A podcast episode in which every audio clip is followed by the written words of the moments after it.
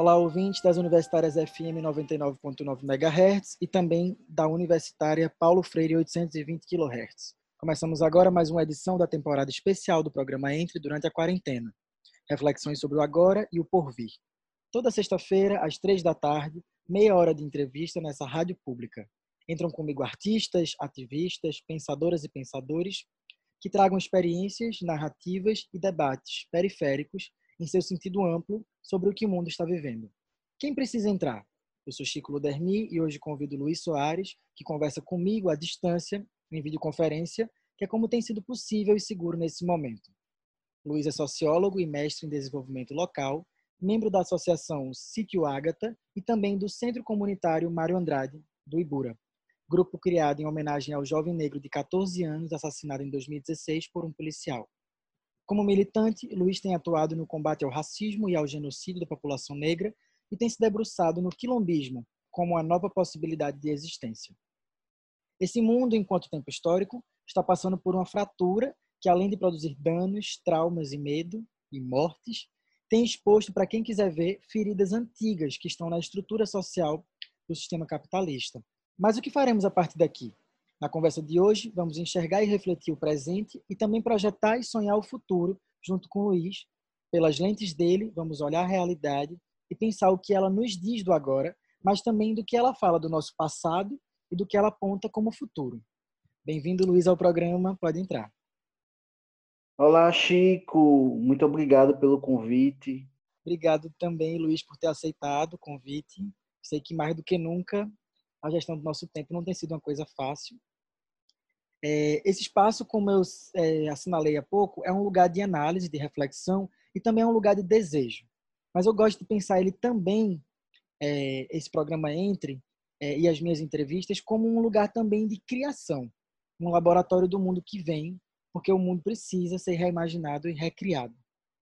E é por isso que esse programa é tão importante para mim, mesmo que não seja uma tarefa fácil, eu acho que é um desafio que a gente não pode se furtar, que é de pensar o presente e pensar o futuro. E aí, como eu também entendo que o universal e esse mundo ele é composto por várias experiências individuais, eu tenho achado interessante começar é, o programa e começar a conversa a partir de um pequeno relato individual, que eu acho que é, é uma, uma provocação aparentemente banal, mas dentro do que a gente tem vivido também, acho que esses relatos eles têm um, uma, um, um respaldo histórico que eu acho que daqui a um tempo também saber o que, que a gente fez, o que, como é que a gente estava lidando com esse, com esse momento, vai ser muito importante para a gente também analisar é, mais para frente. Então, vou começar com essa provocação, que é como é que tu tem passado esses dois meses de quarentena? O que é que tu tem vivido? Como é que tu tem rearranjado teu tempo, tuas ideias, teus trabalhos? Chico, nesse momento, eu estou buscando mais o autocuidado. Voltar mais para dentro de mim, cuidar da minha casa, dos detalhes da minha casa, né, das decorações, na companhia generosa da minha companheira e, e atuando junto mais ativamente no momento no centro comunitário com a campanha de quarentena mais solidários. É, Luiz, é, é, curioso, né? Porque acontece muito no programa que uma pergunta vai se relacionando com a outra, e desde o primeiro momento tocou na palavra solidariedade. E aí é, eu queria falar sobre isso, né? A gente tá sendo, tem sido tomado por esse sentimento de morte, é, de iminência da morte, de forte indignação, de desesperança, mas também a gente tem visto surgir e se fortalecer em uma série de redes de solidariedade. E o programa, é, como eu tenho entendido ele, é, ele também tem, tem se somado a essa rede, apresentando algumas experiências, divulgando algumas experiências e propondo essas reflexões. Uma dessas redes que, que tem proposto ações emergenciais é o Centro Comunitário Mário Andrade, de que você faz parte.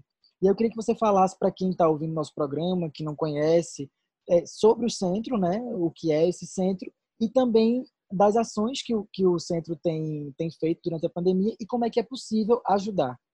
O centro comunitário ele surge a partir da campanha de justiça para Mário Andrade. Né?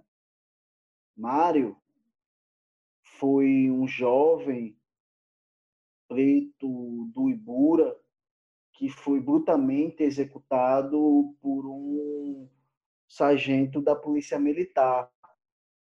Ele levou três tiros, né, um na nuca e dois na cabeça, onde o direito fundamental da vida foi negado. A sua mãe, Joelma, ela, a partir desse fato, ela aglutinou militantes, aglutinou pessoas diversas, especialmente da comunidade do Ibura, numa luta por justiça.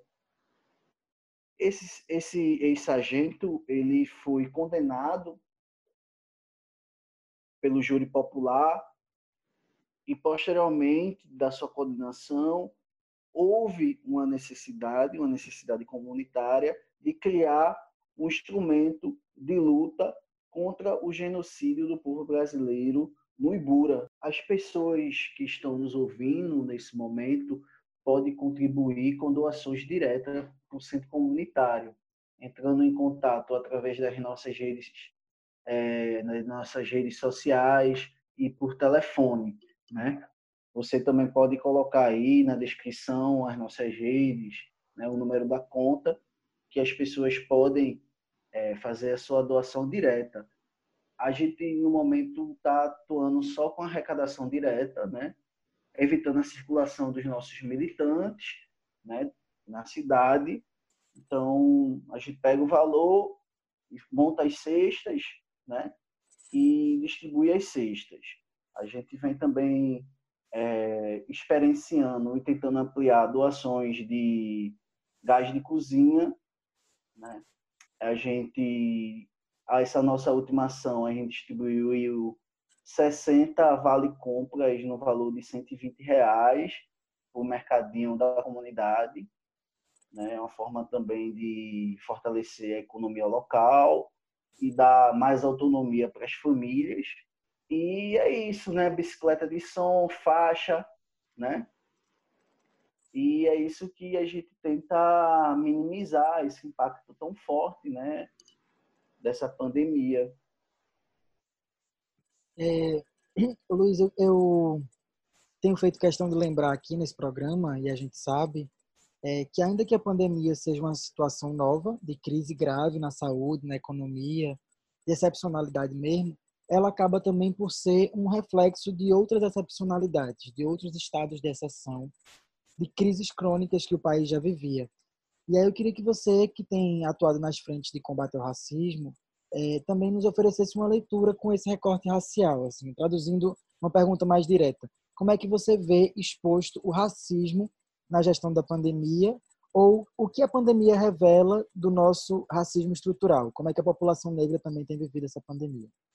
Como você mesmo disse, Chico, o racismo no Brasil ele é estrutural, né? Ele fundamenta a nossa sociedade, né?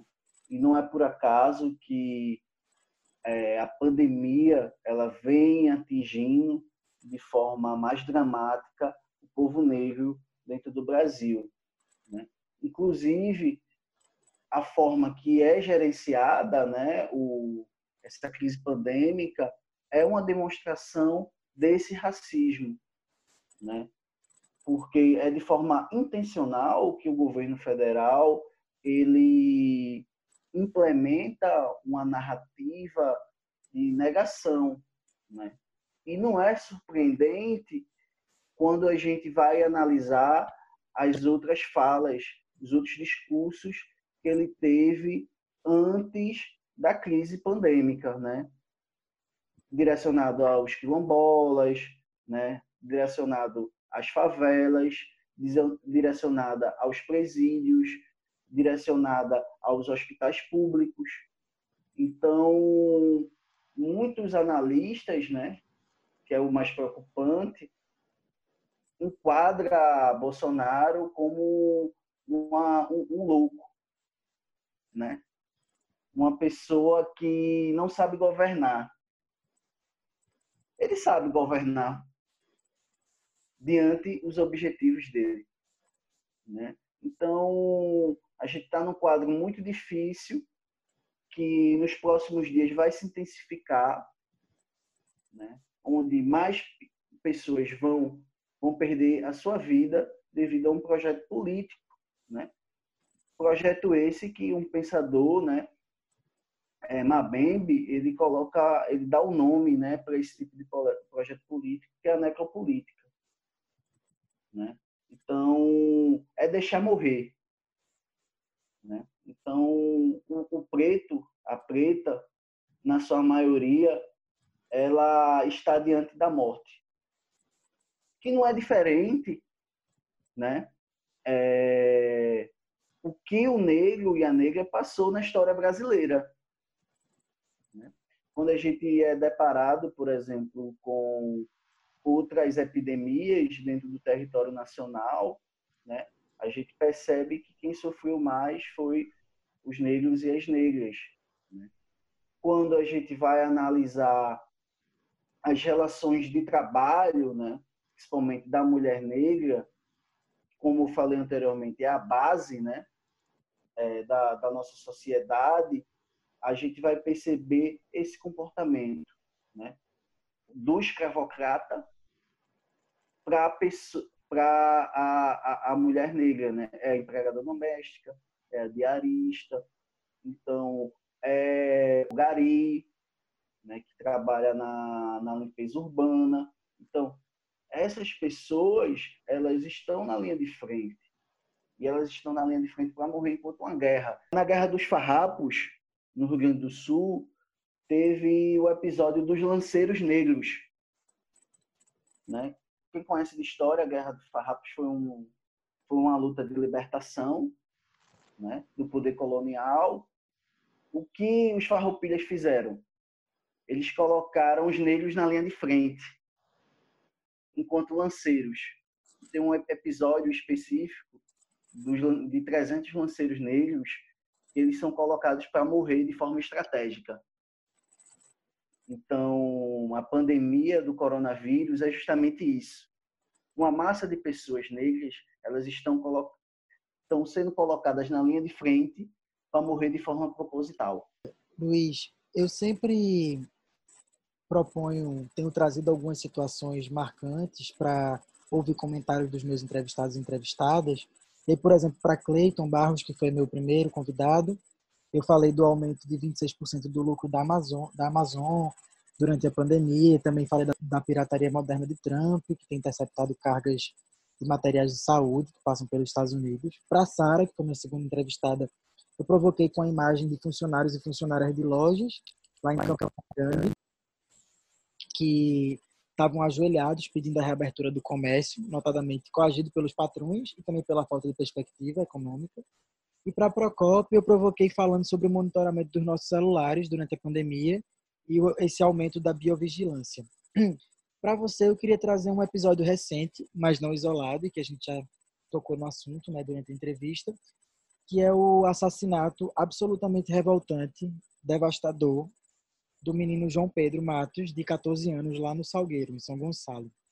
E eu vou começar fazendo uma breve contextualização, para as pessoas que estão escutando também, é que o crime aconteceu dentro de uma operação policial extremamente violenta, como são em sua maioria. Usaram granadas, usaram helicópteros, lanchas, e foram encontradas também na casa onde João Pedro foi assassinado. Ele foi assassinado com um tiro de fuzil, essa é a hipótese. 71 marcas de tiro, e para agravar ainda mais a situação, o corpo do menino ficou desaparecido por 17 horas. Os celulares dele e dos primos também que estavam com ele foram apreendidos. A família foi proibida de entrar na própria casa. Enfim, comecei fazendo dizendo que esse fato não é isolado, porque em 2016, Mário Andrade, que dá nome ao centro comunitário que você atua, também tinha 14 anos quando foi assassinado, também por um policial militar. E também digo que não é isolado porque essa política que é dita guerra às drogas matou só no estado do Rio de Janeiro, que foi o dado que eu tive acesso, em 2019, 1.800 pessoas. E nesse primeiro trimestre, também no Rio de Janeiro, já foram assassinadas 267 pessoas pela polícia. E, pasme, no dia seguinte à morte de João Pedro, a polícia voltou ao Salgueiro, Salgueiro para fazer uma outra operação. E aí, só antes de te ouvir sobre o assunto, que eu sei que você tem enfim, muitas coisas para falar sobre o tema, eu queria só acrescentar para quem está ouvindo é, um dado racial, que é que 75% dessas pessoas mortas pela polícia são negras, e esse percentual, muito parecido com ele, ele também se repete no, quando a gente analisa os homicídios de uma maneira geral e também os dados de encarceramento. E aí não é à toa que se tem usado para falar desse assunto com o termo genocídio. E aí eu queria que tu, enfim, foi muito difícil para mim para elaborar essa pergunta porque eu tive que ver e rever as reportagens, tive que, enfim, ver a, os pais falando e tal, foi, enfim.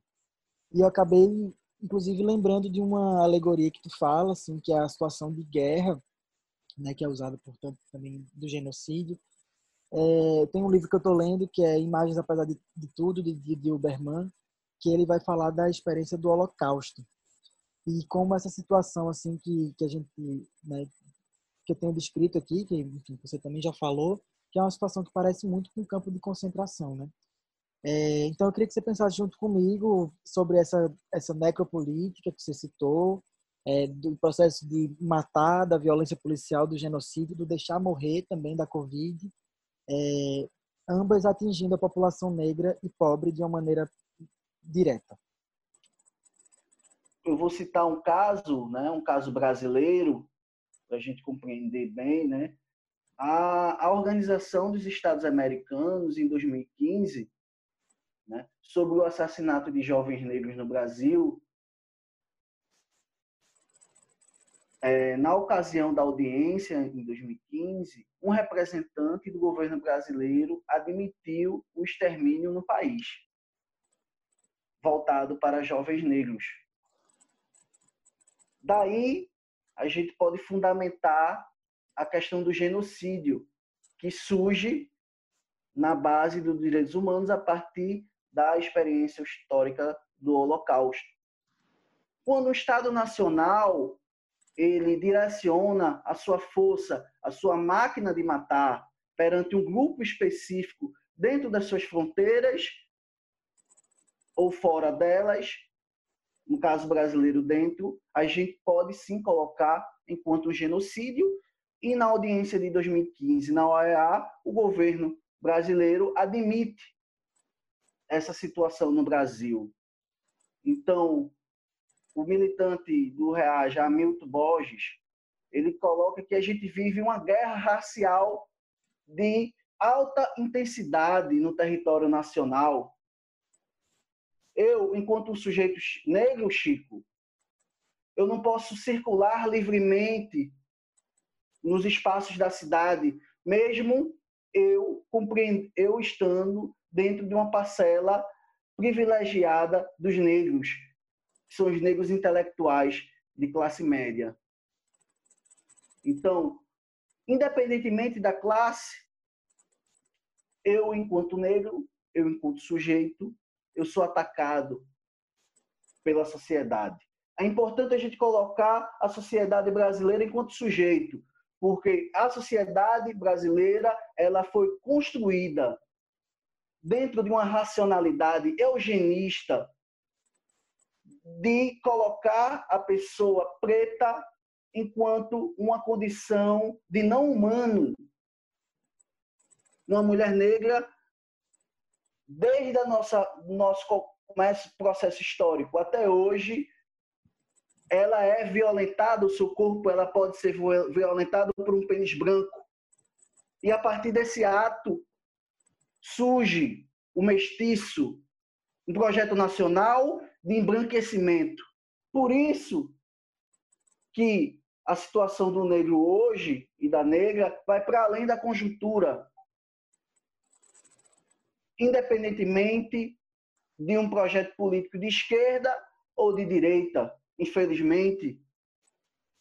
Não estou querendo aqui colocar a experiência de Bolsonaro igualar a experiência do ciclo petista, mas eu não quero eximir a, o ciclo petista desse genocídio, até porque sabemos que a partir do momento que o PT entra no governo, aumenta três vezes mais o número de jovens negros executados dentro do território nacional. É, Luiz, eu estou fazendo uma, uma, análise da nossa, do nosso próprio percurso é, e acho que a gente até agora tem conseguido fazer um panorama muito potente e muito duro né, do presente, mas eu também já anunciei dentro da tua apresentação, que você tem se debruçado sobre que um conceito que chama quilombismo, que remonta a Abdias Nascimento, que é uma, como uma forma de existência, como uma tática para manter-se vivo, uma tática de sobrevivência mesmo. E se, enfim, existem formas da gente pensar o porvir, eu acho que o quilombismo, o aquilombamento estaria dentro delas. Então, eu queria que você me falasse um pouco como é que você entende esse conceito é, e o que você acha que ele pode propor também para esse, esse novo mundo. Chico, o quilombismo é, foi oferecido por Abdias Nascimento para todos nós de forma generosa, enquanto uma resposta, enquanto um projeto político de maioria negra de resposta ao genocídio, do genocídio do negro brasileiro e da negra brasileira. Então, Abdias do Nascimento, ele resgata e analisa a experiência do negro brasileiro e percebe que o quilombo, a tecnologia quilombola, a tecnologia social quilombola, ela deu e dá uma resposta a esse processo genocida. Então, vem enquanto um, um, projeto político, né? E como eu falei também de Beatriz do Nascimento, né? É uma autora realmente que eu acho que ela é urgente, né? Todos nós precisamos ter contato, precisamos ter contato com ela, né? E ela diz uma coisa que para mim é lindo. Ela diz que o quilombo é um avanço, é produzir ou reproduzir um momento de paz. Quilombo é um guerreiro, quando precisa ser um guerreiro. E também é o recuo, se a luta não é necessária. É uma sapiência, uma sabedoria. A continuidade de vida, o ato de criar um momento feliz, mesmo quando o inimigo é poderoso. E mesmo quando ele quer matar você, a resistência. Uma possibilidade nos dias da destruição. O quilombismo, o quilombo para mim é isso. É uma possibilidade diante da destruição. Agora, o quilombismo, ele não exime o branco, né? E o branco, ele não necessariamente ele é um inimigo. O branco, ele tem que se transformar de forma urgente, como boa parte é, dos nossos amigos e amigas atuam né, contra o racismo, porque o racismo ele é um tumor. Ele é um tumor que corrói, corrói o negro, mas ele corrói a sociedade como um todo. Luiz, eu queria aproveitar então que a gente já tá começou a pensar num outro mundo possível, um mundo é, aquilombado, com essa pergunta anterior, e eu queria radicalizar essa provocação, buscando também outras fagulhas de esperança, te fazendo a pergunta que eu chamo de pergunta entre. Enfim, tu que já ouviu é, é, outras edições do programa e tal, mas para quem ainda não é, quem está chegando agora, eu vou explicar. Essa é uma pergunta provocação para os meus entrevistados e entrevistadas sobre um projeto e desejo de mundo, sobre esse mundo por vir. E a palavra entre, que dá nome ao programa, ela tem a ver tanto com essa relação de encontro e de tudo que nasce a partir do encontro, inclusive esse encontro da entrevista, mas entre também é o imperativo do verbo entrar. Então eu te pergunto, assim, diante de tudo que a gente falou, diante de tudo que a gente tem vivido, diante desse mundo, quem é que você acha que precisa entrar nesse mundo ou que outro mundo precisa entrar? Chico, a gente tem como uma obrigação, como um papel político ancestral, o restabelecimento da justiça, independentemente de ser negro ou branco. A gente precisa coletivamente a partir da solidariedade, criar possibilidades de uma transformação radical do que é posto. como disse Beatriz Nascimento, a gente não pode se amedrontar perante o tamanho e a força do nosso inimigo. A gente precisa, como um buto, como o quilombismo ele surge, o restabelecimento da justiça. E a gente não faz isso só, a gente faz isso coletivamente. Tem que ser um projeto nosso coletivo. É um projeto do Centro Comunitário Mário Andrade, do Sítio Ágata, é um projeto do Coque Resiste, é um projeto do Reaja, é um projeto de várias organizações. Ô Luiz, é, essa pergunta eu acho muito interessante porque eu faço ela a todos e todas, né? Então ela vai também acumulando e sendo muito diversa. Depois eu acho que em algum momento eu vou querer é, juntar todas elas para saber qual foi o mundo ou os desejos de mundo que foram invocados durante esse programa nas suas mais de 30 edições. E aí essa é a pergunta que eu encerro o programa, essa é uma pergunta é, que sempre me vem acompanhada com o meu espanto de que sempre passa muito rápido, 30 minutos passa voando, é, talvez e certamente pela é, pelas contribuições tão importantes que eu tenho ouvido né, trazidas pelos meus entrevistados. Então, não tem outra forma de terminar que não te agradecendo muito pelo teu tempo, pelas tuas reflexões, pela tua partilha, pelo teu desejo de solidariedade e também por tudo aquilo que a gente já viveu junto em outros em outros momentos, né? Você que é um parceiro antigo, não por acaso também citou o Coque Resiste. Então é isso, terminar sempre com muito agradecimento e desejando que esse mundo que você desejou ele se realize, se concretize o mais rápido possível. Axé, axé, Chico. Hoje, como temos feito nessa temporada, vamos terminar com arte. E a cada semana tem entrado aqui também no programa uma experiência artística que dialogue e traga luz para o nosso momento atual. É uma forma de valorizar a arte que tem sido também duramente atacada nesse nosso momento, em especial uma arte crítica, contra-hegemônica, periférica em diversos aspectos. Se nas semanas anteriores fomos de música com o Ocado do Canal e com a banda Matéria Bruta, hoje vamos de poesia, com Rebeca França recitando um canto tradicional de muita força da capoeira. Tava andando pelo mundo à procura de amor. A vida foi cruel, colega véi, só mostrou tristeza e dor. Cada canto que eu passava tinha tanto sofredor. Vi o meu irmão caído, vi a minha irmã caída. Meu Deus, cheio de fome. O lambedor roubando, matando os outros em nome do desamor. Só não é do meu espanto que esse irmão e essa irmã seja de cor. Cada vez que eu caía da minha luta, eu recordava. Capoeira é arma forte, quando aqui não diz mais nada. E apesar de tanta dor, esse mundo tem valor. Salve Tatetu Mucumbi Caiangô, que me mandou, camaradinha. Viva meu Deus, camará. Viva minha mestra, que me ensinou a malandragem, voltar do mundo, que o mundo deu, que o mundo dá. Você acabou de ouvir Rebeca França com poesia, capoeira, encerrando o nosso programa de hoje, que entrevistou o sociólogo Luiz Soares. Aproveito hoje também para mandar um beijo e muito carinho às pessoas que têm escutado e dado retorno ao programa, em especial para Tânia Mara, Paulinho, Cris Teixeira, Ivana Fechini. Obrigado pelos comentários tão afetuosos, tão importantes sobre as edições anteriores.